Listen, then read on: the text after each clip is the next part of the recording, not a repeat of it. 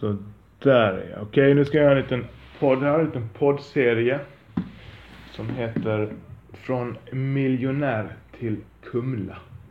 Jag tyckte det var en catchy titel. Jag har en polare som skrivit, eller som vill skriva en bok som heter Från Kumla till miljonär. Eh, men så tänkte jag, ja men det var en häftig titel. Men eh, jag vet inte, det känns bara en mer ärligare titel. Inte en ärligare, utan den tar till sig rätt typ av människor. Eller de människorna jag vill nå ut till. Från miljonär till Kumla. Hur jävla fel det kan bli. Och det, det är en, min historia slash odlingspodd. Det är hur du kan eh, odla eh, vad heter det, cannabis. Och jag kommer även prata om eh, Ja, nej, det är det jag kommer prata om. Så jag ska berätta lite kort historia om mig själv först. Och det blir första avsnittet. Jag kommer inte prata om odling här, utan jag kommer bara berätta kort om varför du ska lyssna på mig. Jag är expert på det här området. Och jag skrattar lite när jag säger det, men jag är ett tusen procent expert på det här området. Så eh, jag är, jag är född 1974, 1974, heter Paul Burton, föddes i Lund.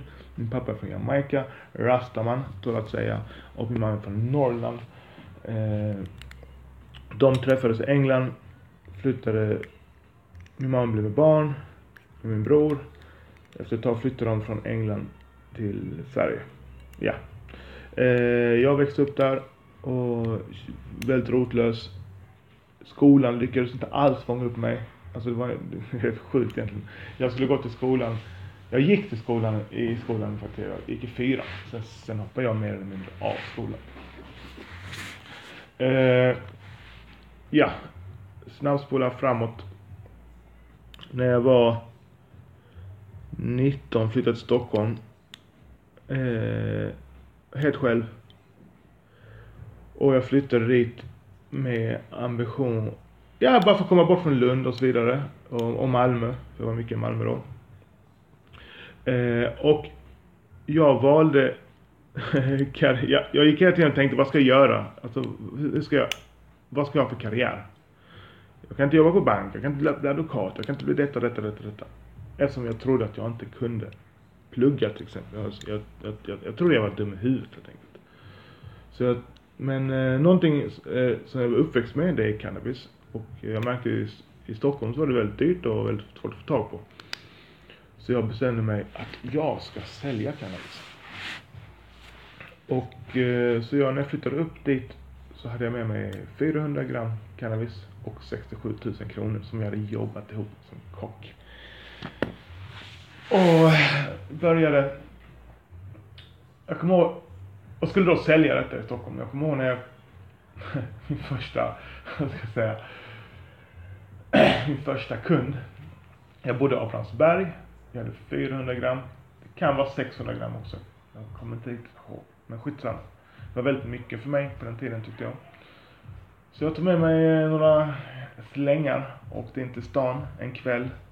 En fredag eller lördag kväll. Jag åkte in till en klubb som hette Harlem Nights. Som låg på ett ställe som hette Fasching. På Kungsgatan, tror jag den här gatan heter. Skitsamma. Eh, ett hiphop, reggae, black urban place i alla fall. Eh, jag var där, helt själv. Jag hade några gram i fickan, inslaget snyggt så jag kunna sälja. Eh, jag kommer ihåg jag frågade Rodde från Infinite Mass. Eh, det var den, första personen jag vågade fråga och då sa han ah, nej, jag kommer inte ihåg vad han sa men han röker inte vad jag vet. Eh, och han sa bara, ah, men kanske min kompis vill. Så tog han mig till sin kompis och det visade sig vara ingen annan än Dogge, Doggelito. Dogge, han var inte alls intresserad av att köpa. Han kanske inte hade cash eller hade eget stash. Så eh, okej, okay, då har jag frågat dem. Jag måste fråga om jag kan sälja ett gram innan jag går hem. Ett fucking gram ska jag få iväg. Så jag frågade, lyckades få mod till att fråga en annan kille som heter Billy. Billy från Oakland, en Stockholms legend. Som spelar trummor i Kungsträdgården. Han gjorde det i alla fall under väldigt många år. En svart kille Dreads. Han var där med en kille som Force. Force, ja. Just det. Billy och Force. Ni som är old school och är från Stockholm och levde runt på 90-talet.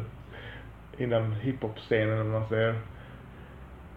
Ni vet vem Force och Billy Vilka karaktärer alltså. Uh, Force lär inte känna så bra. Billy och jag blir jättebra vänner. Och är fortfarande vänner även om vi inte har kontakt. Så uh, jag frågade han. Hello, you wanna buy some weed? Han bara, what? You wanna buy some weed? Oh, what you got? How much? Och yeah, one, one gram, hundred kronor. Okej. Okay. Så frågar han Force, ska vi köpa weed? Och så Force bara, nej köp inte weed, vi har en weed. Men Billy, av fucking empati, alltså köpt, empati köpte. Så han gav mig 100 spänn. Han fick ett gram av mig inne på klubben. Det är den sämsta strategi att, att sälja någonting på, alltså droger på, det är att göra det på någon jävla fucking klubb på, på, på kvällen. Men fan vet, det visste inte jag. Så jag sålde det där grammet, kände mig inte direkt nöjd, åkte hem, jag hade 100 kronor på fickan, kom hem. Och när jag var hemma hade jag 399 gram kvar att sälja. Jag känner ingen i Stockholm. Uh, eh, ja, uh, jag kände att jag behövde börja söka ett jobb när jag var där, även om jag hade en, en del pengar och weed. Så jag söka jobb och det är också ett bra sätt att in, integrera sig, att lära känna folk. Så jag sökte två jobb och fick ett. Och jag sökte som kock, jag jobbade och fick ett jobb på en restaurang, en restaurang som heter Dubliner. Det är en irländsk pub, jättestor pub på Östermalm i Stockholm. Eh, med, alltså på en fredag kunde det vara 20 i personalen. Alltså så pass stor krog är det. Flera våningar och så här. Eh, där började jag jobba. Och fick det jobbet ganska snabbt. Jag jobbade. Och jag jobbade en vecka. Jag, jag, jag, ville fråga de här irländarna som jobbade där, för det var irländare och någon skott och någon engelsman som jobbade också. Men flesta irländare, om de ville köpa lite weed. Men jag vågade inte. Eh, men en dag så frågade diskaren mig, Phil. Han frågade mig.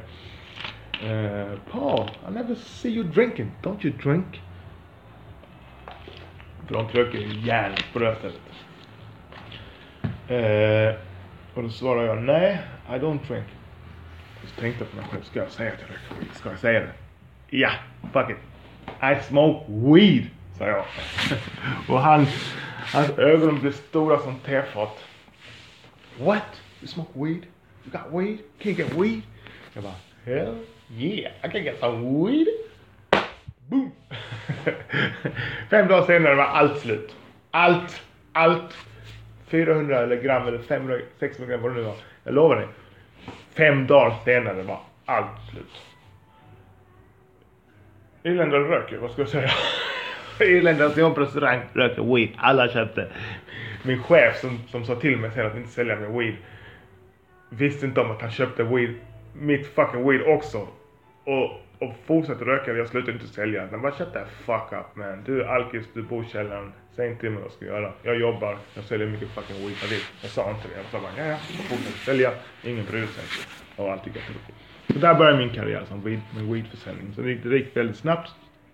Jag kom i kontakt med, så köpte jag och sålde, köpte och sålde, köpte och sålde, köpte och sålde. Från eh, Skåne. Eh, skiftande kvalitet. Katastrofkvalitet ska jag säga. Det var, det var så det var på 90-talet så det var ingen, man hade inga större vet du, referenser som man sålde till i Stockholm på den tiden. Men i alla fall. Eh, sen kom jag i kontakt med några tunga affärsmän. Mm, en blandning av, var syrianer, de var grek och så vidare. De hade fått in 100 kilo buds till Stockholm, till Sverige. Och de tog kontakt med mig och frågade om jag ville hjälpa dem att sälja det. Och jag svarade ja, det var nästan som en jobbansökan. Eh, så jag började sälja åt dem. Eh, och eh, jag var, jag skilde mig från många andra som sålde. För det första hade jag bra mentorer. Big Up eh, Christian. Eh, big Up eh, Washington. Som lärde mig.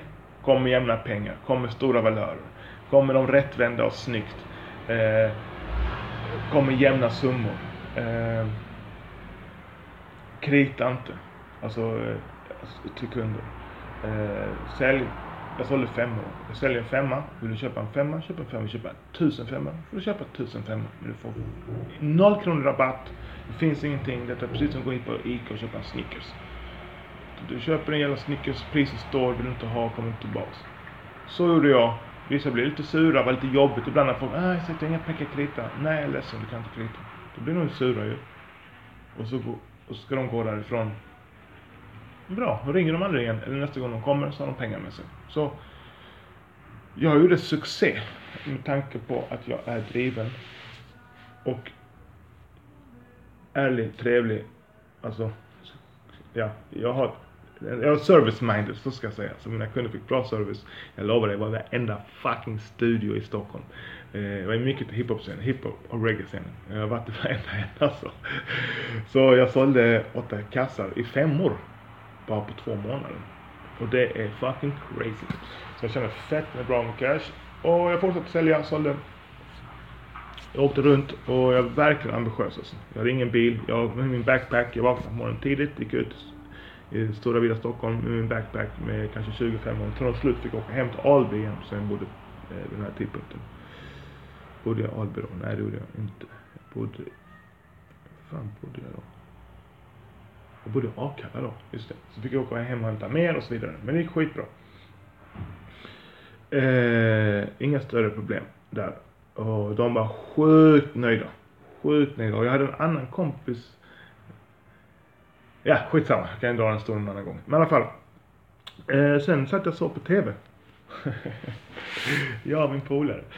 Satt och såg på TV. Och jag har för mig att det var Efterlyst. Men det kan inte ha varit det. Det måste ha varit nyheterna. Eftersom det var, handlade inte om Sverige. Då hade de hittat en odling i centrala Köpenhamn. Eh, största odlingen, inomhusodlingen i Europa eller om det var inom, största inomhusodlingen i Danmark kanske. Men jag för mig att det var i Europa. Det var en lägenhet på ett par hundra kvadratmeter. Alltså typ 300 eller något sånt. Som paradvåning. Som de odlade i, i Köpenhamn. Och när jag såg det, så roligt med nyheter, eller skrev så jag tänker att det är avskräckande. Inte min hjärna, det var ju en utbildning. Jag bara wow, fan vad coolt, det där ska vi göra. Så precis som man säger sig på ett jobb, jag sa till mina kontakter, de jag jobbade åt och sålde weed för, att jag kommer sluta sälja ert weed, för jag tänker att vi ska ta den här risken, sälja weed samtidigt som jag ska odla. Vet innan jag satt en enda planta. Det var jävligt modigt av mig, tycker jag. De eh, ville inte att jag skulle sluta, de ville ha bättre pris och bla bla bla. Men jag slutade och jag kunde verkligen känna, de bara nej, kört. Men eh, givetvis fick, fick de säkert iväg. Eh, det, det är klart de fick. Men jag gick och min vän, som bodde till en, en etta i Akalla, vi gick och köpte oss en lampa i en butik, en lampbutik. jag vet inte vad det var för spektrum. Eh, vi fick tag i något frö, köpte jord, en planta, eller en kruka, ställde den i garderoben. Den här krukan med jord i, stoppade ner plantan, eh, fröet, satte upp lampan, drog in en förlängningssladd, stängde garderobsdörren, tejpade igen dörren så inte ljuset skulle komma ut. Och så kom min väns föräldrar på besök så den var igentejpad den dörren så inte de kunde öppna.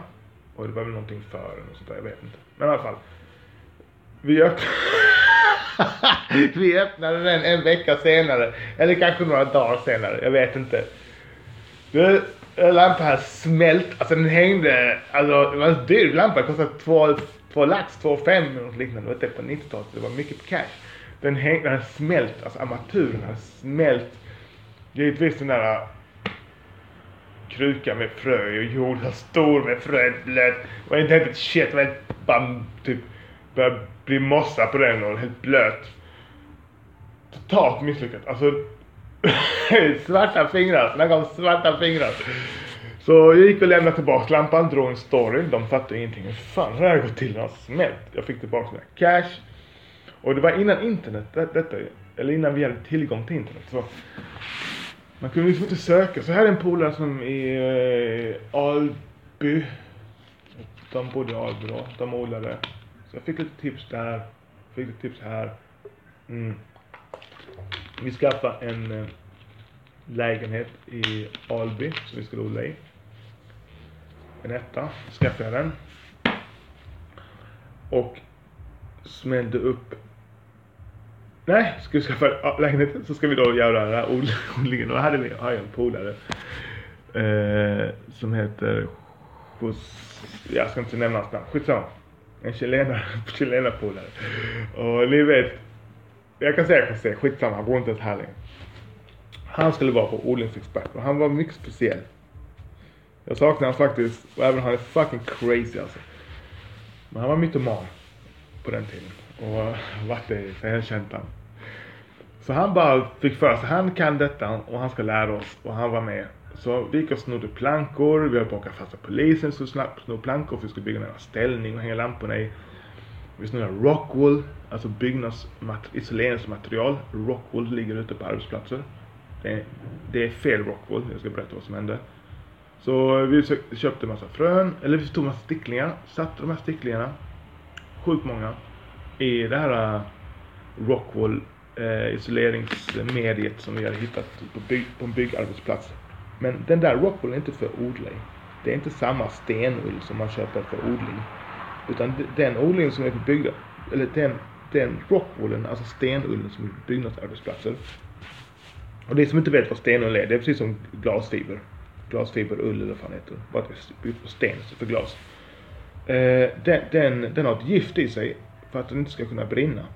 Så du kan inte plantera i den, då kommer sticklingarna dö. Och givetvis gjorde de det. Alla sticklingar dog, en överlevde.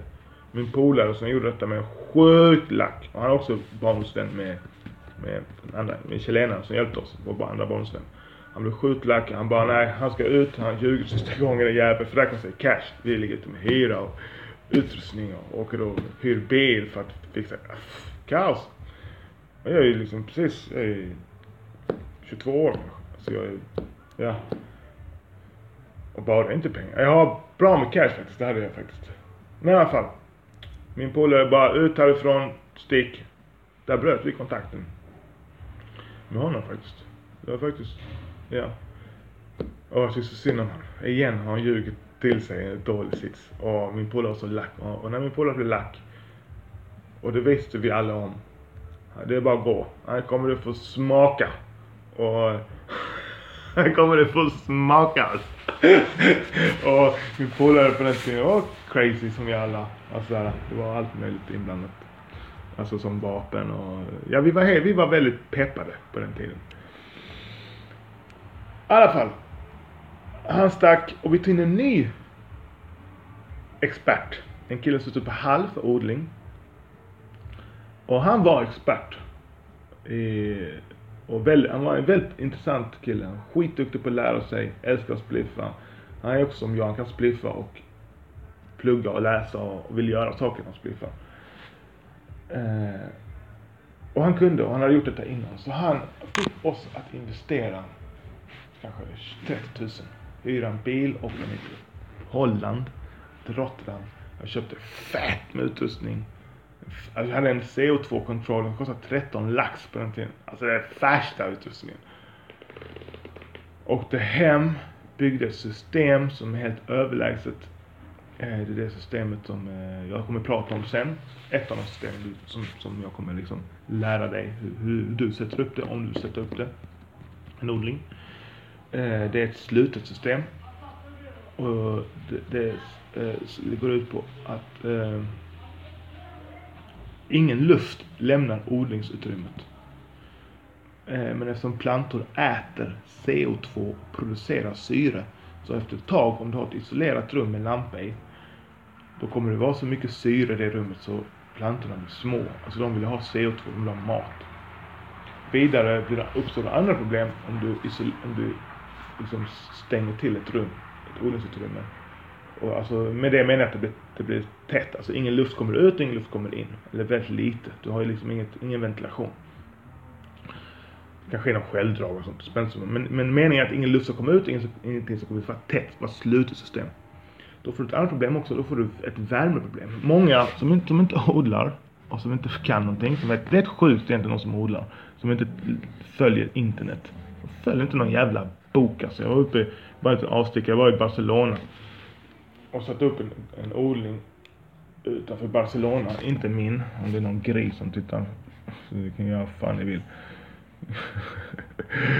inte, eh, inte min odling.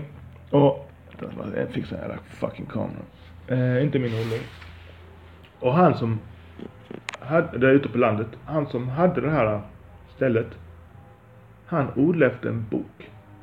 Odlade du 2018 eller 2018 och du tittar i en fucking bok.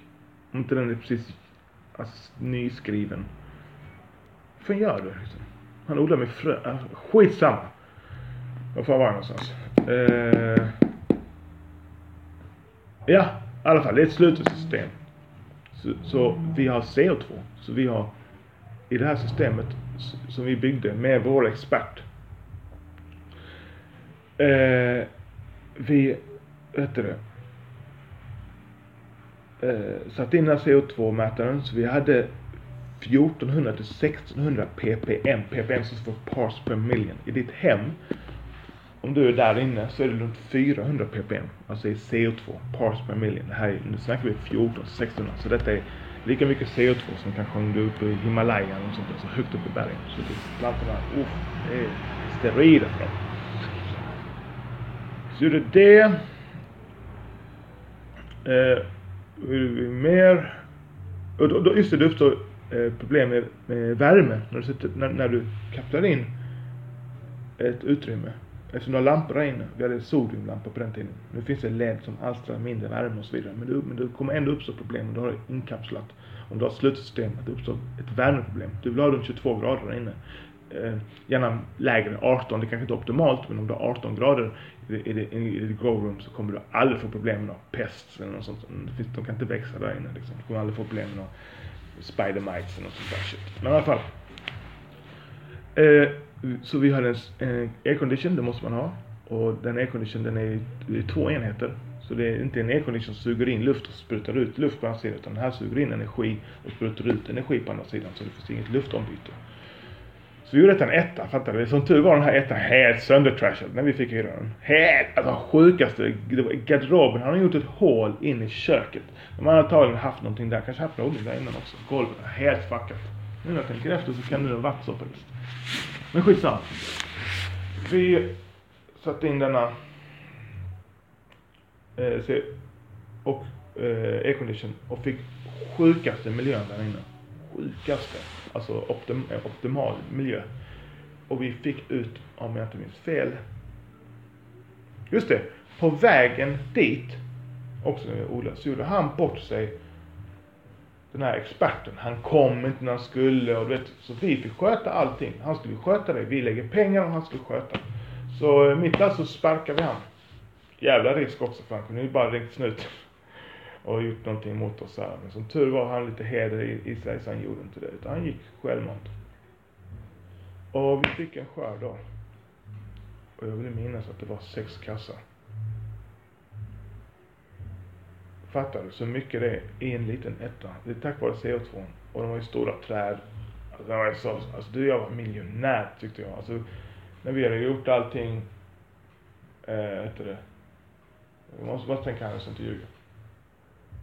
Nej, vi fick fyra kassar. Fyra kassar. Fyra kilo kassar säger vi. Men skitsamma.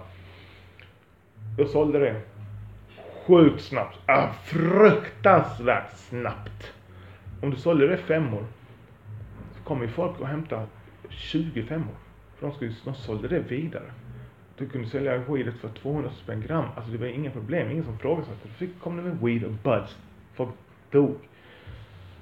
Så jag fick jag kommer ihåg att jag har köpt massa grejer och så hade 120 000 över. Det var det mesta pengar jag någonsin haft. Jag har aldrig haft så här 100 000 över i min ägo. Men vet du vad som hände? Jag har aldrig varit pank innan. Jag har, aldrig, jag har aldrig varit pank. Jag har alltid varit så skitbra på hushåll med pengar och så vidare. Men när jag fick den där stora skörden, jag och min vän trodde var rika. Vi pimpade vår lägenhet i Alby. Vi hade värsta lägenheten. Vi hade Laserdiskar innan. Det är långt innan DVD. Folk what? Projektor, fetaste landsoffa. Bara riktigt mancave. Uh, eh, fetaste grejen, köpte bil, allt. Uh, typ två, tre veckor sedan var jag pank. För första gången i mitt liv så vi var tvungna att gå till pantbanken och panta för att få råd till hyran. Vi fortsatte odla, gjorde massa misstag. Vi hade bara tur att vi fick den skärden första gången. Vi gjorde, jag gjorde värsta misstaget. En gång, eh, vi, vi, man skulle ju, vi använde näring och vi bara höll i näring fett. Man läser, vi, jag tror inte ens vi läste, eller så läste vi och följde instruktioner men det som står på instruktioner är alldeles för mycket näring. Så att må en skörd brände vi, den blev helt guldig. Så att vi slängde den, så paketerade vi bara och så kallade vi för golden rush. För det var buzz och det var fett. Och så blev det fett bäng. Men eh, det, det smakade skit liksom. Det var ju fullt med näring i den här plantan. Den var inte flashad för fem öre. Men vi sålde den och vi sålde den.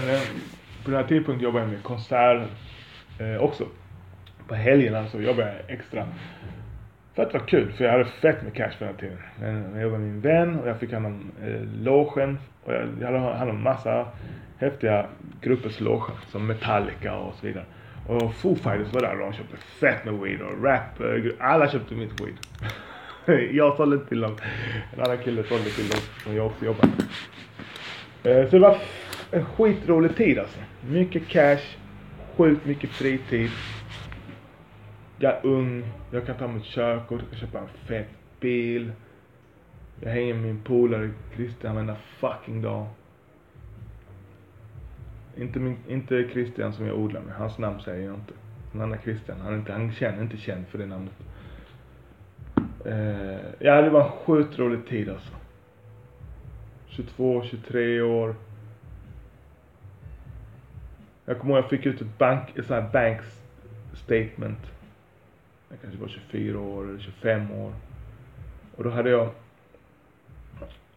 ett Nordea-konto som var knutet till mitt Visakort. Och det använde jag när jag skulle ut och resa.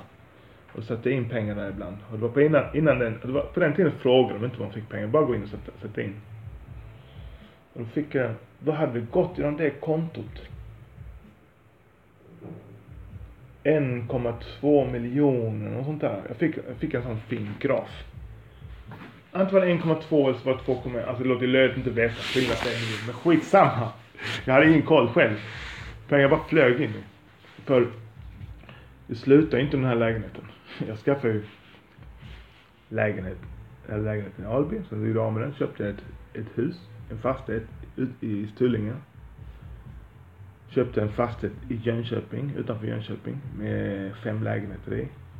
Jag hyrde med en annan polare ett hus i Lund och med en annan polare ett hus i Hammenhög i Skåne. Vid toppen av min karriär så står de här fyra grejerna i blå. BAM! Så du kan bara tänka dig vilka cash. Eh, men en dag. Så när jag är på väg upp från Malmö till Stockholm. Då svänger jag förbi en av mina odlings, odlingar. Det är den, i Jönköping, stora. Då har polisen span på det där. Och eh, givetvis är det någon som har sagt någonting. De skrev någonting i tidningen att, de, att jag hade tappat en joint på en mack och så har de följt efter mig. Mhm, det är därför ni står där. Alltså de var inte, jag såg inte när de kom, men de var ju där i buskarna. 20-tal civilklädda krimmare. Eh, du vet, värsta operationen. Hmm. Det är inget man drar ihop från ett, för att jag glömt en joint i ett annat län. Och den, dessutom den dagen var den en dag jag inte eh, rökte. För jag har gjort så. Det hela min cannabiskarriär har jag alltid haft uppehåll eh, med, att röka. För jag vill känna att jag är i kontroll för mitt liv. Och, eh, ja, så den dagen hade jag inte rökt. Jag vet det. Så jag hade inget weed. Och, eh, ja, så jag kom upp dit. Jag skulle hämta, jag skulle byta vinterdäcken och sånt där. Alltså lämna vinterdäck. Jag hade vinterdäck där. Jag har inte kommit in från ena lägenheten förrän de stormade in och bla bla bla. Ett, tu, tre, sitter jag häktad. Men då, men då var det flickvän var med då också. De häktade henne också. Sjukt bull. Och, och hon är ingen sån jävla fucking gangstertjej liksom. Hon är finaste tjejen i. Alltså, hon är en fucking ängel. Hon kan inte ens ljuga. Alltså hon, är- hon är, hon påminner min mamma på något sätt. Det är därför jag dras henne. Hon är sjukt fin. Alltså inte på utsidan bara utan på insidan. En av de finaste människorna jag haft i mitt liv. Tyvärr så hade jag det fucked. Helt fucked. Men så de hade ju henne för att pressa mig och jag bara, jag säger vad ni vill, bam bam, bara släpp henne. Och det gjorde jag också. Så jag tog på mig allting. Jag hade målvakt och så vidare. Jag försökte först skylla på min målvakt. För han stod på fastigheten, men han nekade.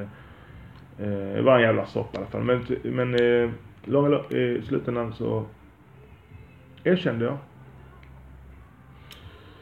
allting. Jag ska bara nämna det. Jag har, alltså, jag har suttit anhållen tidigare. För, alltså jag var liten, för småsaker. Någon bråk eller något. Bara trams. Jag vet, skulle aldrig kunna leda till någonting. Så det var första gången. Eh, jag blev tagen och jag blev anhållen direkt. Eh, sen blev jag häktad i väntan på rättegång. Och jag kan säga så här. Jag tyckte jag var skittuff på den här tiden. Och du, de första två veckorna i häktet. Fy fan alltså. Så jävla bull alltså. Alltså panik i min, mitt huvud, i min kropp.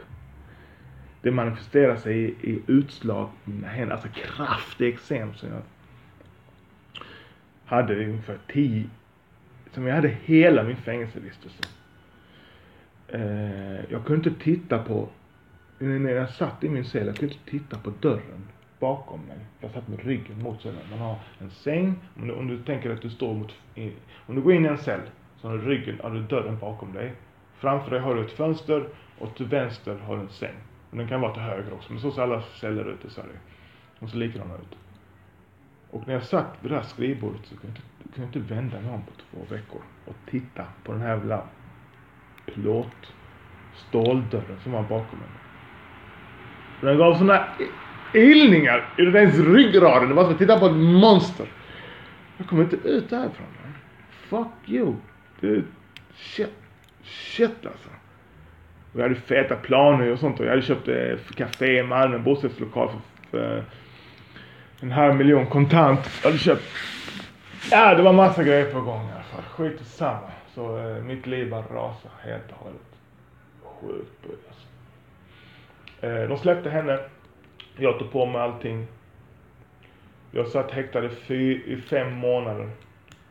Två mån de månader med full restriktioner. Sen, och de, och det menar att du har inte kontakt med någon. Så två månader helt isolerad. Och det kan jag, jag ska prata någon gång om det, men man vara isolerad. Eh, det roliga var, eller det, det häftiga är faktiskt, och detta gäller alla människor. Jag, jag, det tog två veckor för mig att hitta tillbaks till mig själv där inne. Men efter det, sen hade jag faktiskt bra och dåliga dagar i häktet. Hur det än kan, hur konstigt den kan låta. Alltså dagar där jag var skitglad och stansade omkring och livet känns skitbra. Sen dagar där det var mindre bra såklart. Eh, det var extremt jobbigt i alla fall. Men i alla fall. Eh, lång Stora kort. Jag blev dömd till fyra år. De skickade mig till Kumla. Eh, jag kom till Kung, Kumla D-huset. Inte den här riksen på Kumla där man blir utvärderad. Jag kommer dit också men jag kom först till för D-huset. Satt där. Innan de utvärderade mig så fick jag sitta på normalavdelningen. Av en anledning. Det var mycket folk. Eh, min ja, min vän som jag kom dit med samtidigt, Awad jag kan nämna hans namn, han är fett offentlig. han är livstidsdömd, så du kan bara söka om honom på nätet. Vi, han, eh, vi kom samtidigt. Alltså i Kumla är det långa, långa, långa korridorer. Sju kulvertar under Kumla, sjukt långa. Ett samhälle nästan. Eh, så när jag när kommer de med en plit och så går de ner till dig i kulverten. Så säger de, ja, gå dit. Följ den här linjen. Så man går själv där nere. Du kan inte göra något för det är kameror och sånt överallt och de har ju stenkoll. Så går man där som en jävla fucking luffare med sina kläder. Och, och då kommer en annan kille från ett annat håll samtidigt. så Vi går tillsammans. Ja, ska du också? Okej, okay, känna. Och det är Awat. En kurd. Som är 15 år äldre än mig kanske kanske 20 år, sånt jag. Två barn och så vidare. Han har dött, han har dött sin fru och hennes älskare. Och eh, jag tänkte, alltså det är sjukt, ja jag ska inte försvara, vi blev skitbra vänner i alla fall. Vi kom samtidigt, jag var rädd, han var rädd. Alltså, rädd, nyfiken, vad ska hända? Kommer dit, först jag stöter på Joel från familjen. Han är första som kommer fram och Tjena man! Och skit! Så stöddig. Inte mot mig men hans attityd är så liksom. Fuck the world liksom. Bara skriker åt plitarna bara. De gör inte ett piss. För de vet att de gör mot den blir kaos. Uh, ja, de vill se papper. Man måste visa sina papper som inte har golat och så vidare. Folk har sett mina papper på häktet redan. Som ska till Kumla så det var lugnt. Um, vad heter det? Jag träffade på en, kille, fan heter han, Jonas tror jag. Jag folk kom in, jag kommer ihåg, jag sa, eh, nej det var inte då. Och så tänker jag nu. Nej, nu, jag berättar fel faktiskt. Eh, jag kom inte först, jag kom till det huset normalt efter riksen. Men jag kom till det huset, en sån utvisningsavdelning där de satte folk, de hade ont om plats. Men det var, då delade jag avdelning med det är supernormalt. Skitsamma. Eh, det, här, det hände i alla fall inom väldigt kort tid så det är skitsamma vilken ordning det kommer Men eh,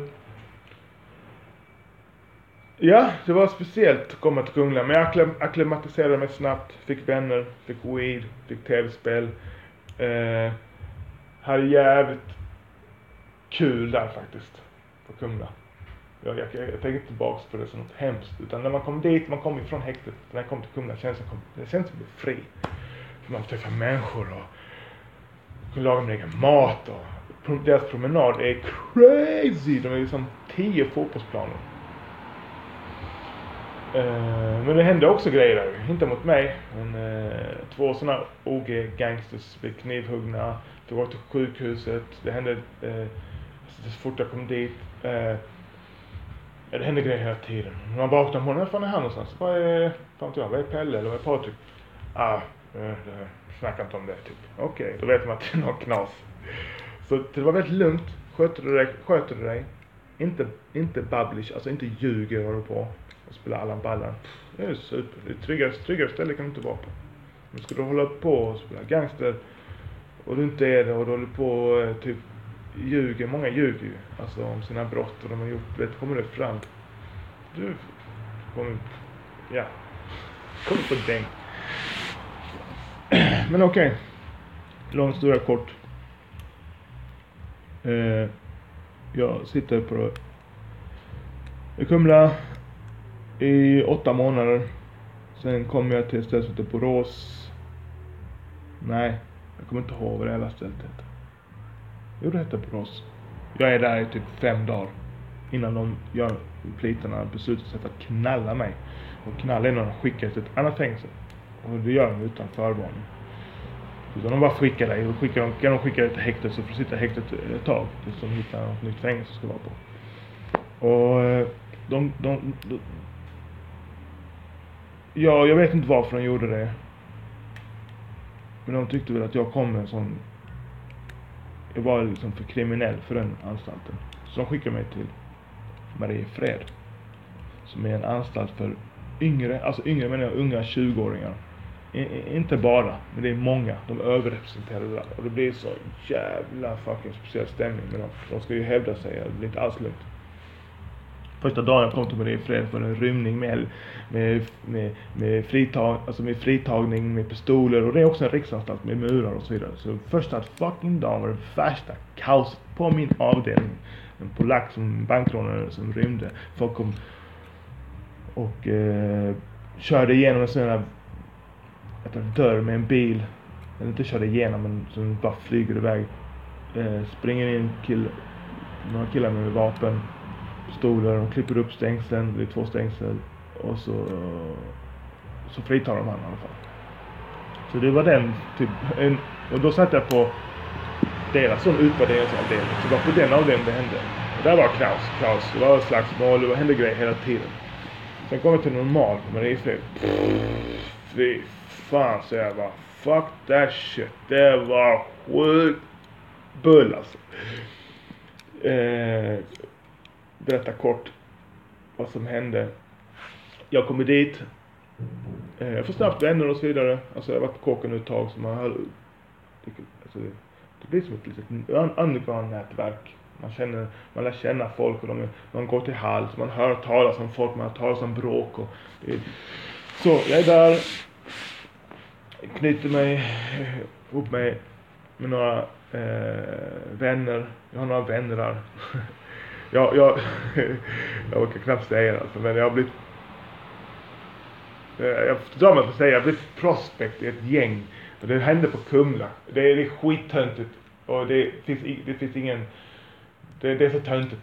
Gänget är så jävla töntigt också. Detta gäng. Alltså alla gäng tycker jag som har, som inte är ett gäng av kärlek och så vidare är fucking töntiga. Men skitsamma.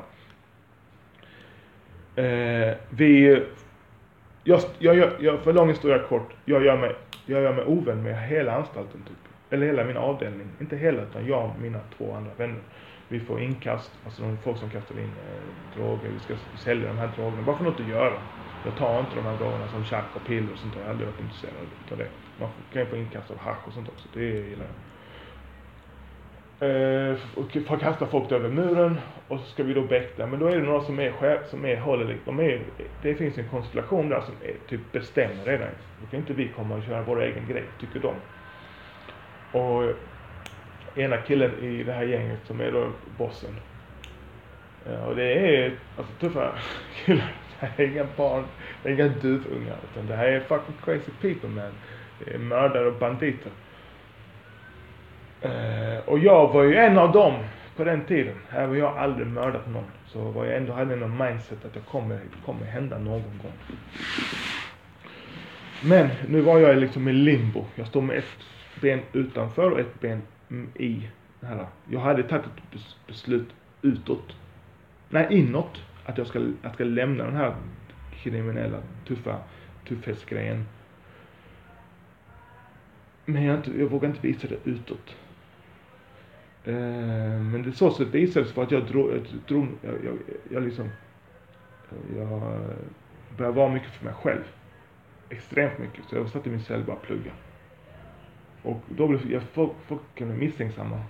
Och den här andra konstellationen, de här ledarna, de blev bokstavligt avundsjuka, sett chefen, på att inte jag vill vara med dem. Och det kan låta sjukt töntigt. Men de tyckte jag var häftig. De vet att jag är fett driftig. Eh, och han sa det själv. Varför, varför är du med dem? Varför är du inte med oss? Bara, what? Så. Sen kom det några journalister dit. Och, eh, och så in, och hängde på anstalten skulle skriva en artikel om anstalten. Eh, de pratade med mig vid något tillfälle och då sa jag bara, här, du, typ något liknande med att, eh, vill, du, vill du inte knarka, eller ska du sluta knarka och hamna i fängelse så är det typ omöjligt för eh, det finns allt allt knark som, eh, som finns på, på gatorna finns i fängelset också. Något liknande. Och då fick de en ursäkt och då tyckte de det att jag hade golat. Mm, vilket är absurt. Jag hatar det ordet egentligen, golat, för det är bara som missbrukas. Eller skitsamma, jag ska inte prata om det. Men eh, så den här, de här, den här gruppen de planerade en attack på mig. Och det är en attack. Det är inte några puttkalasen på krogen. Utan det är en fucking attack. De ställde upp dörrarna i korridoren så ingen kan se till, eh, så, så inte plitorna får insyn. Sen kom en kille, en sjukt stor kille, kurd, in i min cell och med några andra och bara började banka. Jag lyckades skydda mig. Jag, jag tänkte inte ens på att slå tillbaka. Jag tänkte bara, jag ska skydda mig, jag ska inte bli knockad. Om de blir knockade kan de göra vad de vill med mig.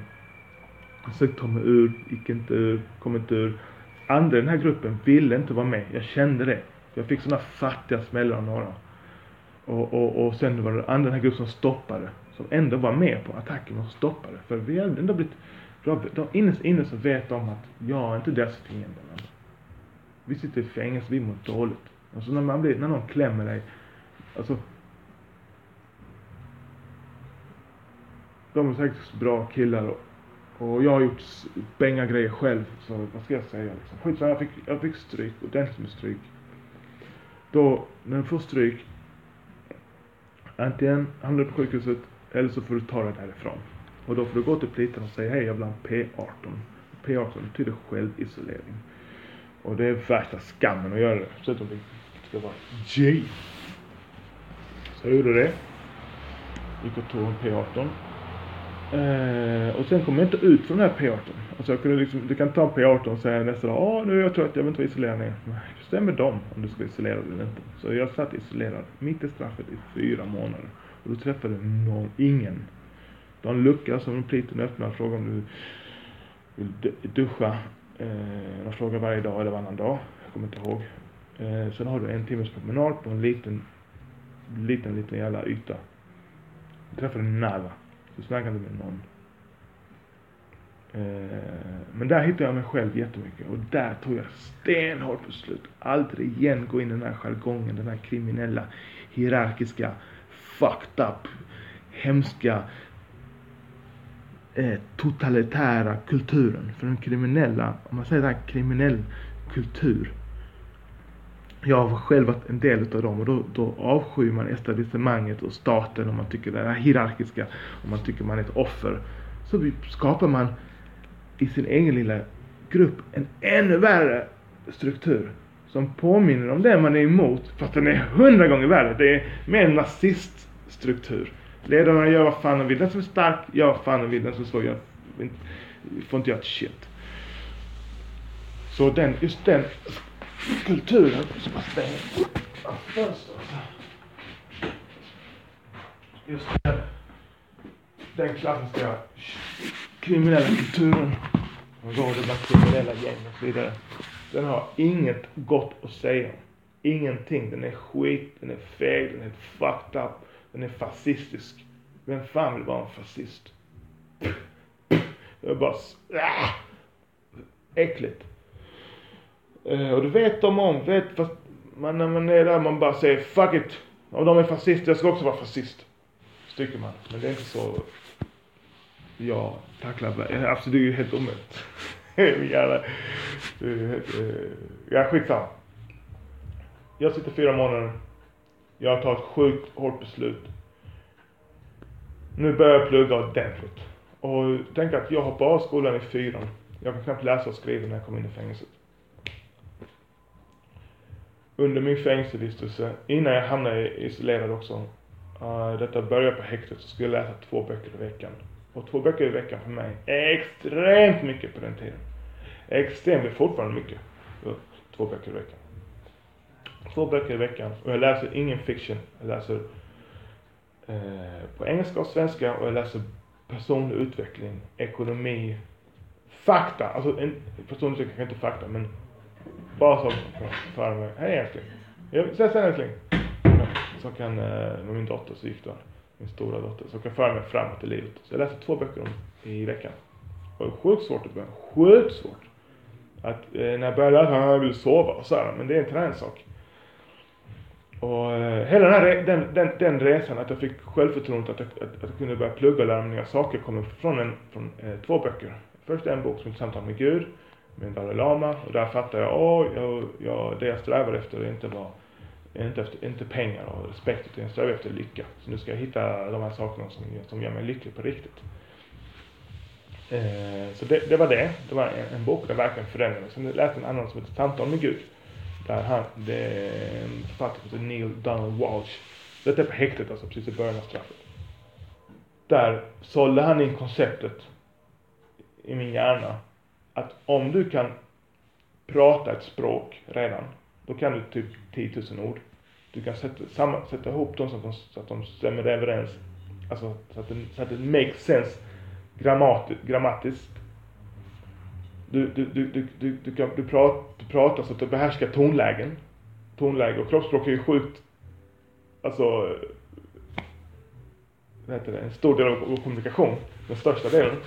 Och, och väldigt subtil och shit, tänk du kan göra det, allt detta samtidigt som du går eh, tittar på saker och tuggar tuggummi.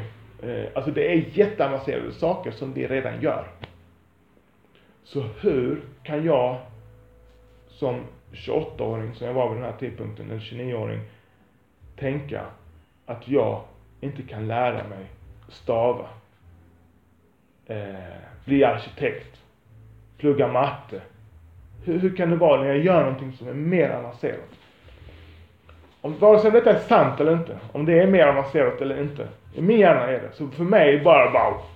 Alltså då var det självklart. Det det, jag kan göra vad fan jag vill. Och det var verkligen som min, min, mitt huvud till det. Så första var, steget var, okej okay, jag vill bli lycklig. Då ska jag bara ta reda på vad är det som gör mig lycklig. Det är inte de här eh, tjejerna och, och champagne, koks och var kungen barn som har gjort mig lycklig. För jag var inte lycklig när, jag åkte in. Jag var arg som fan. Jag åkte in. så, eh, eh, så, så okej, okay, lycka. Jag ska vara lycklig. Och sen trillade den här poletten ner i mig att jag kan göra vad fan. Det finns ingen utbildning på den här planeten som är mer avancerad än vad de sakerna som jag redan har lärt mig. Finns det ingenting. Det är inte hälften så. Så eh, jag öppnade, jag, jag, jag beställde en massa böcker från olika högskolor, kollade eh, vad jag ville plugga och så bestämde jag mig för en sak och då jag skulle plugga på Malmö högskola, det var på häktet. Något som heter property management och jag ska bli, eh, jobba inom fastigheter och, och mäkla och lära mig allt jag kan om fastigheter, bli tung säljare och så vidare. Eh, så i alla fall. Så tillbaks till när jag är isolerad. Så jag läser två böcker, nu, nu, nu, nu, nu, nu steppar jag upp mitt läsande ordentligt. Jag läser och skriver, läser och skriver som en galning, tränar. Fyra månader, helt tokig. Blir utsläppt från häktet De skickar mig till ett annat fängelse och kanske skickar mig tillbaka till nya fängelse. Du kommer veta att det kommer bli bråk igen. Men där när jag kommer dit, då är jag helt utåt. Fuck allt. Kommer inte att snacka om, du snacka Inget av det där. Snack. Jag var militantiskt antikriminell. Det är inte så att jag ska bli polis eller någon svenne. Och svenne menar jag inte att jag ska bli svensk utan jag, ska inte, jag ska inte heller vara något jävla råttdjur och gå och shoppa på Ikea och sådär. Fuck allt det där. Men jag ska inte ta del av någon fascistisk kultur. Fuck that shit. Så jag var så jävla anti. En, en, en, det bästa som kunde beskriva mig nästan, det var en kille som hette Mike som sa till mig kåken. Alltså inte jag hade känt dig så hade jag trott att du, att du skulle bli polis när du kom ut därifrån. På grund av hur jag pratade och så vidare. Och, eh, du, jag bara för att jag pratar så jävla anti om den här kulturen. Som, som rådde, hur feg den är och den, eh, så här. Eh, så jag hamnade på ett, en kåk eh, som heter Brinkeberg, tror jag den heter. Jo, det, alltså, jag kommer, jo, det är Brinkeberg. Och där handlar jag, det var därför jag började plugga ordentligt. Alltså, då plugg, alltså jag läser ju hela tiden, men där kan jag skriva in mig på en skola. Och eh, plugga upp mina betyg. Jag har ju inga, inga gymnasiebetyg. Så eh, det här, detta är fett viktigt. Det här är nog den viktigaste delen av allt på den här podden. I mitt liv ska jag säga. Det jag ska säga nu. Det är att när jag kom till Brinkeberg, kom ut vid isoleringen, var extremt motiverad och var också ex helt övertygad, vilket jag fortfarande är, mer än någonsin, att jag kan lära och göra vad fan jag vill. För jag har den kapaciteten i min hjärna. Och jag tror att den är universell. Alla har den. Jag kanske inte löser strängteorin. Jag kan inte bli Usain Bolt och springa lika snabbt som han. Men jag kan bli en fucking expert inom allt. Och jätteduktig. Kanske inte världsbäst, absolut inte. Jag tror på talang också. Men det är den lilla extra. Men advokat och läkare, kärlkirurg kanske absolut. Men i alla fall. Så jag kommer dit. Jag läser mina två böcker i veckan fortfarande. Men nu ska jag också plugga på komvux. Och på kåken, eh, i alla fall när jag var där, så var, gick det till så här att då tog du någonting som heter särskild prövning. Det finns fortfarande på komvux. Om du inte läst, om du ska läsa upp dina principer på komvux så föreslår jag att du gör detta. Inte gå skriv in det på en jävla skola på komvux. Det är fucking lurendrejeri det där skitet. Utan så här gör vi. säker prövning. Du går och lånar de böckerna du, du ska ha på bibblan. Säger till en lärare att eh, du ska göra prov, du, du, ska läsa de här kurserna, bla bla bla. Sen får du betala in 500 spänn för varje kurs. Och du får ingen hjälp, du har ingen lärare, men du behöver ingen hjälp. Du är din egen hjälp. Eh, och så började jag plugga. Då tänkte jag först att jag öppnar, jag skulle börja då plugga matte A. Eh, tänkte jag öppna, jag skulle, jag skulle läsa in betyg. Så öppnade den här boken matte A. Jag hade pluggat matte. Jo, det har jag. Till fyran pluggade jag matte. Tänk dig den första, de här första sidorna. Den första sidan var rätt lätt såhär, här, ett plus ett, nej men typ, det var på den nivån typ. Men tänk dig efter bara tre, fyra sidor in. Tänk dig vilken kaos i min hjärna. Men jag var ju fast i min övertygelse. Min övertygelse var mycket starkare. Så jag pluggade matte. Jag, jag, jag, jag, jag, jag ringde läraren. Jag fick en lärare, jag ringde till Vänersborg. Det var en lärare som var en professor från KTH som jobbade där. Eh, och han sa, så här trött, så, typiskt såhär professorgubbe. Ja, tjena. Han var i Stockholm. Ja, du ska plugga Matta, okej okay, då, det funkar så här, okej. Okay. Jag bara, okej, okay, jag skiter det funkar. Jag ska plugga A, B, C och det ska ta max tre månader. Så pluggar jag matte A, så pluggar jag matte B, så pluggar jag matte C. Jag ska också läsa två böcker i veckan och jag ska plugga alla de andra kärnämnena. Historia, jag kommer inte ihåg om det är biologi, svenska, engelska är det i alla fall. Geografi, jag kommer inte ihåg de andra kärnämnena. Samtidigt. Det vet inte han om. Men han bara, ja, ja, ja, okej. Okay. Eh, så jag pluggade matten frenetiskt. Jag pluggade minst 12 timmar om dagen. Ja, men det är lätt för dig att säga, tänker du kanske. För du sitter ju inne i fängelse. Det har du alltid i världen. Det är så många som pluggar i fängelset. Typ noll människor pluggar i fängelset. Ska du plugga med din mördare, intriger, eh, fucking knivhuggningar. du, come on dog.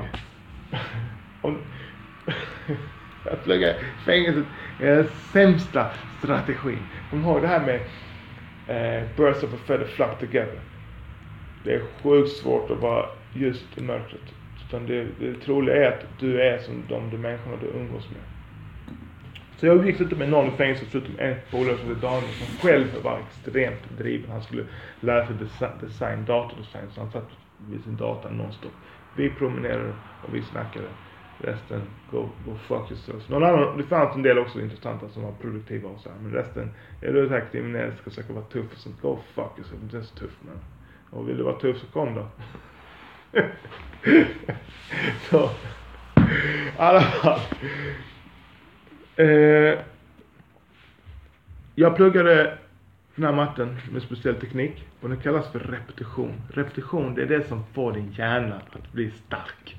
Och det gäller allt. Repetition, repetition, repetition. Så jag gjorde så här. Jag tog ett mattetal, eller en, en formel, och så skrev jag den formeln. Tittade på svaret och så gjorde jag den med svaret. Sen gjorde jag den formeln. Utan att jag fattade vad jag gjorde. Så jag, jag, kom, alltså jag minns den alltså. Jag minns alltså att det skulle vara siffran som var där. Jag kan inte det, jag förstår inte den. Men det jag upptäckte när jag gjorde det efter ett tag så började jag se mönstret. Så jag gör en lång historia kort, eller en kort historia ännu kortare.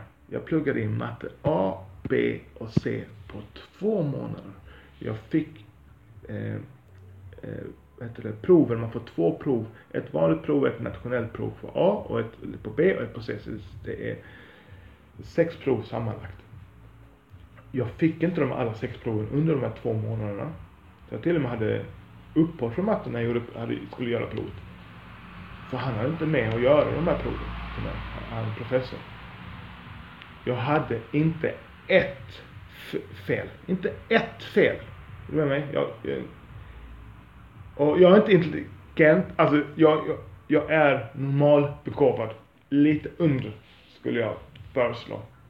Tusen procent. Det är inte min domän att plugga matte och så här. Det här är att snacka skit, dansa och röra mig och så här. Det är min domän. Det har jag, eh, vad heter det, talang för. Där kommer jag med långt försprång. Typ i boxningen. Folk som, ah, ah, kan inte slå. Jag kunde, bam, bam, bam, bam. Jag kunde hitta rytmen och, och hitta formen innan jag ens hade boxats. Eh, likadant med dans, jag kan dansa. Jag, jag kan dansa, jag har, jag har rytm för jag, jag har bara talang och växt upp med det och tycker det är kul och, och, och har blivit berömd för det som väldigt ung, som min hjärna har jag trott att jag har talang så det bara manifesteras i en, jag kan säga det att i, när det gäller att röra sig med kroppen och vad heter det, och snacka mycket.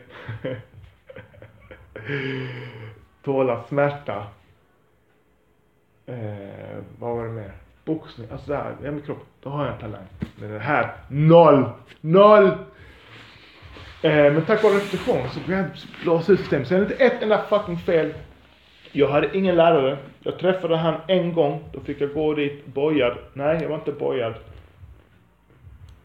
Men jag gick dit med en plit och träffade han på eh, där han jobbar då. Eh, och vi pratade matte på filosofisk nivå för jag hade inga frågor om, matte A, B och C. Jag fattade allt det där. Men vi pratade på filosofisk nivå och han vände sig om till mig och, och tog av sina glasögon och tittade sig in i mina ögon. Tittade, tittade in i, djupt i mina ögon. Eh, efter vi hade, efter, alltså när jag skulle gå tillbaka till fängelset. Och frågade mig, vem är du? och han, alltså är du någon slags geni eller? Och jag svär på mitt liv att det var så. Han tror att jag var ett geni. Och varför jag berättar detta? Jag berättar för min dotter tusen gånger. Hon, min dotter känner mig, mina döttrar känner mig. De vet att jag är en trög. Jag läser sakta, jag fattar trögt. Det är lugnt. Det är bara som jag, som jag är. Det, jag är inte sämre eller bättre. Men de, jag, jag är så jävla viktigt att berätta nästa gång. För det, det, det, det är kraften av repetition. Alla kan göra detta. Och tack vare att jag läste de här två böckerna i veckan samtidigt så gjorde äh, eh, matten, det hjälpte mig enormt. För det, för det är där jag hittar min inspiration och min motivation. För jag läste i stort sett bara böcker om självutveckling. Saker som, som bekräftade att det här gick. Och hur man ska göra när man får negativa tankar och hur man kan peppa sig själv och allt. Så två månader tog det. Inte ett enda fel. A, B, C. Eh, det, det var en plit på i, i fängelset, en tjej som hade gett mig extra dagar till och med. Eh, som också pluggade matte. När jag, hon hade pluggat långt innan mig, vi gick i skolan Hon skulle plugga där på, på år. Eh, och de andra plitarna, alltså fångvaktarna, när jag pluggade så hårt, de är helt de är involverade i mitt liv. Vi lever ju tillsammans här. Så de vet allt vad som händer. Jag vet i stort sett allt vad som händer i mitt liv. Jag har också lämnat det här kriminella, jag har inte pratat med politiker. jag pratar ju med människor fan. Det är människor med fucking, du tror att du är underläge. Det är, de jobbar din lilla skit. De jobbar, visst de har ett bulljobb kanske, men det jobbet måste också finnas. Men de jobbar, de har sina problem, med människor. Så jag blev väldigt nära med vissa fångvaktare. Sen var det vissa som jag hatade, men det blev väldigt nära vissa. Idag hade jag nog blivit nära typ allihop faktiskt. Uh, att jag är mer öppen och mer förstående och mer empati och så vidare. Men skitsamma. Uh, jag stal hennes själ. Jag har fått det uttrycket från David Guns. I stole her soul. Hon kunde inte göra detta med lärare på år. Jag gjorde det på två månader utan lärare sjukt sämre begåvning. Började långt där bak. I fjärde klass. Där började jag. Så det var faktiskt kul att stjäla hennes själ. Och detta vet jag. En, en fångvakt, Björn hette han, undrar underbar man alltså.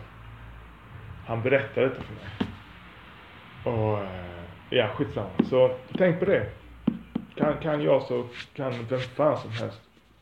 Så okej, okay, nu ska inte jag snacka så mycket mer. Eh, eh jag ska avsluta här.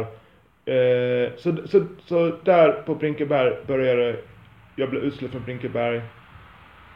Jag kom till ett familjehem. Man fick välja, fick man sitta, sitta på kåken de sista fyra månaderna eller komma ut och vara på familjehem, gick familjehem. Jag jobbade som säljare för att jag förstå att det är viktigt att kunna sälja om man ska bli businessman. Jag vill, jag vill komma ut och bli businessman, inte komma ut och bli fucking the rat race liksom. Eh, pluggade på universitetet, fortsatte vara toppstudent, jobbade inom fastighetsbranschen, jobbade inom eh, marknadsföring, startade ett företag som omsatte eh, nästan 4 miljoner efter bara, efter, bara fyra, efter bara sex månader. Och eh, bästa året på det företaget, Svensk Media, omsatte vi nästan 18 miljoner ett år. Det var jag och min bror som drog ihop det. Sen gick det i konkurs och du vet, vi växte för snabbt. Vi hade 50 anställda. Eh, jag var inte lycklig, jag var inte där jag ville vara. Jag blev byggd, jag gjorde mig ett rat. Men skitsamma. Eh, jag lärde mig, så sen la jag ner det företaget, öppnade ett annat marknadsföringsbolag som jag harvat med. Eh, det var en tuff tid också med konkursen. Skittuff tid. Eh, jag är misstänkt för ekobrott på den här konkursen. Och fick hem ett brev att jag är misstänkt för ekobrott som kan ge fängelse från två år uppåt. Mitt, jag är ensamstående far. Jag har min dotter på heltid. Min yngsta. Och min äldsta eh, bodde inte här då. Men skitsamma. Och jag vill inte tillbaka till fängelset. Jag är ingen kriminell längre.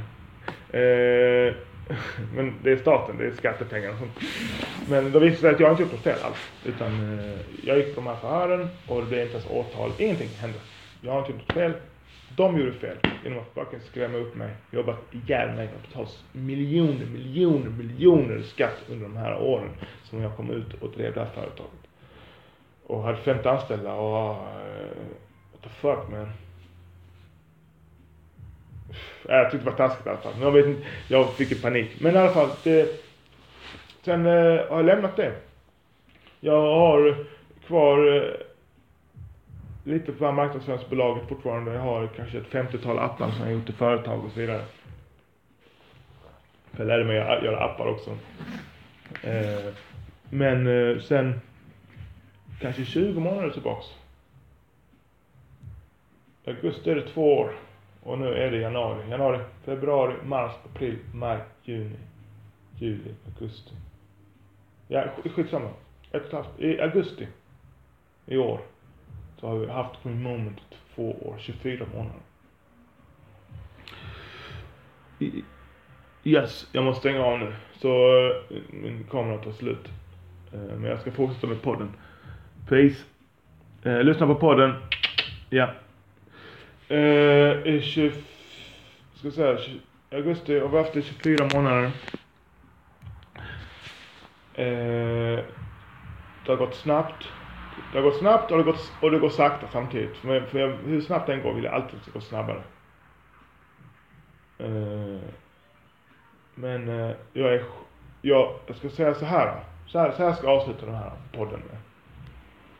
För det kommer många, jag kommer göra massor med poddar nu. Och jag kommer göra en serie. Jag kommer lära dig odla. Jag kommer lära dig komma ur rat race. Jag kommer lära dig att söka mening. Och detta är saker som jag själv lär mig.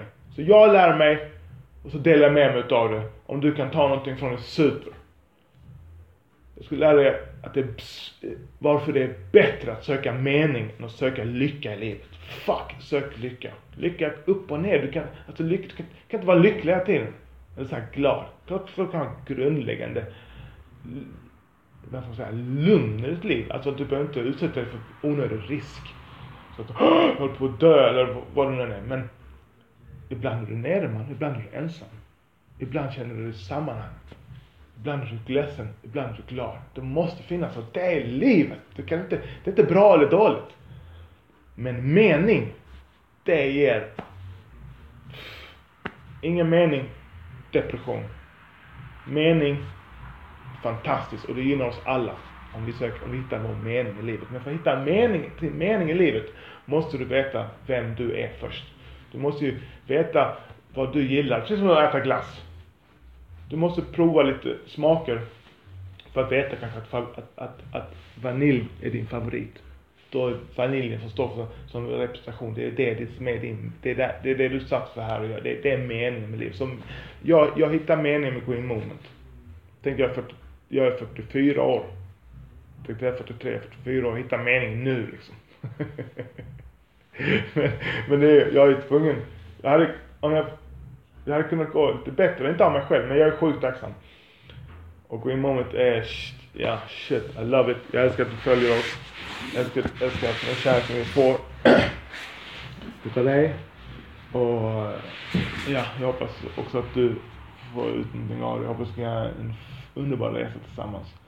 Så jag kommer prata om massa saker jag kommer prata om min, e min, min, min, egen läkning. Och hur jag gjorde för att komma ut ur rat race. För jag har kommit ut ur rat race idag. Finns, jag vaknar, jag ställer inte klockan. Jag vaknar när jag vaknar. Eh, jag tjänar mycket, mycket, mycket mindre än vad jag gjorde innan. Men hur kan jag då komma ur rat race idag? Hur, hur kan det vara så att jag har mer pengar ändå? det, jag kommer snacka om det. Så jag kommer snacka om vår livsstil. Going Moments livsstil. Uh, jag tror det finns många som hade velat joina. Sen kommer jag också prata om, eh, vi börjar med ett återförsäljarprogram, har börjat med det, vi har inte gått ut med det på nätet. Man kommer nog inte göra det heller, utan jag kommer ta varje person en och en. Så här så, Så man är rätt person. För varför det är viktigt med att vara rätt person, det är för att vi lägger ner tid på marknadsföringsstrategin och lär dig hur du ska göra. Så vi letar efter, letar inte efter återförsäljare, jo vi letar efter rätt återförsäljare som vill joina the movement. Och det kommer jag prata om också. Och jag kommer då, då kommer det naturligt också, kommer naturligt också prata om marknadsföring. För det är det som eh, moment, alltså om du, om du ska öppna en webbshop och sälja cannabisrelaterade produkter eller någonting annat. Eller bara en webbshop, för det är, det är ett jävligt bra sätt. Det är ett sätt jag kan lära ut, som jag känner, för jag gör det själv. Ett sätt jag kan lära ut så att du kan komma ur the rat Du har din egen business. Så det, det, det, det, det, det kommer jag prata om. För det finns så jävla många som går i the rat race, som är 9 till 5 och mår skit. Har du 95 och du mår sjukt och bra, älskar ditt jobb. Super! Det är liksom... That's shit. Men är du, klar, är du sån som känner att du klagar, du vill inte ha den 95, du vill ha något annat. Då kan webbshop vara någonting för dig. Och är det så att du brinner för någon speciell produkt eller något, något sådär, ja, då, då, då ska du ut med den produkten. Jag brinner för hälsa och cannabis. Eller hälsa, ska jag säga. Och för mig är hälsa, så är cannabis en stor del utav det. Utav det. Precis som Wim Hof, eh, Wim Hof-metoden som jag håller på att göra nonstop. Som jag precis har gjort. Är, är hälsa för mig. Stretching är hälsa för mig. Så ja, det blir jävla massa svamp. Men okej, okay. peace out man. Love, connection. Eh, så hörs vi.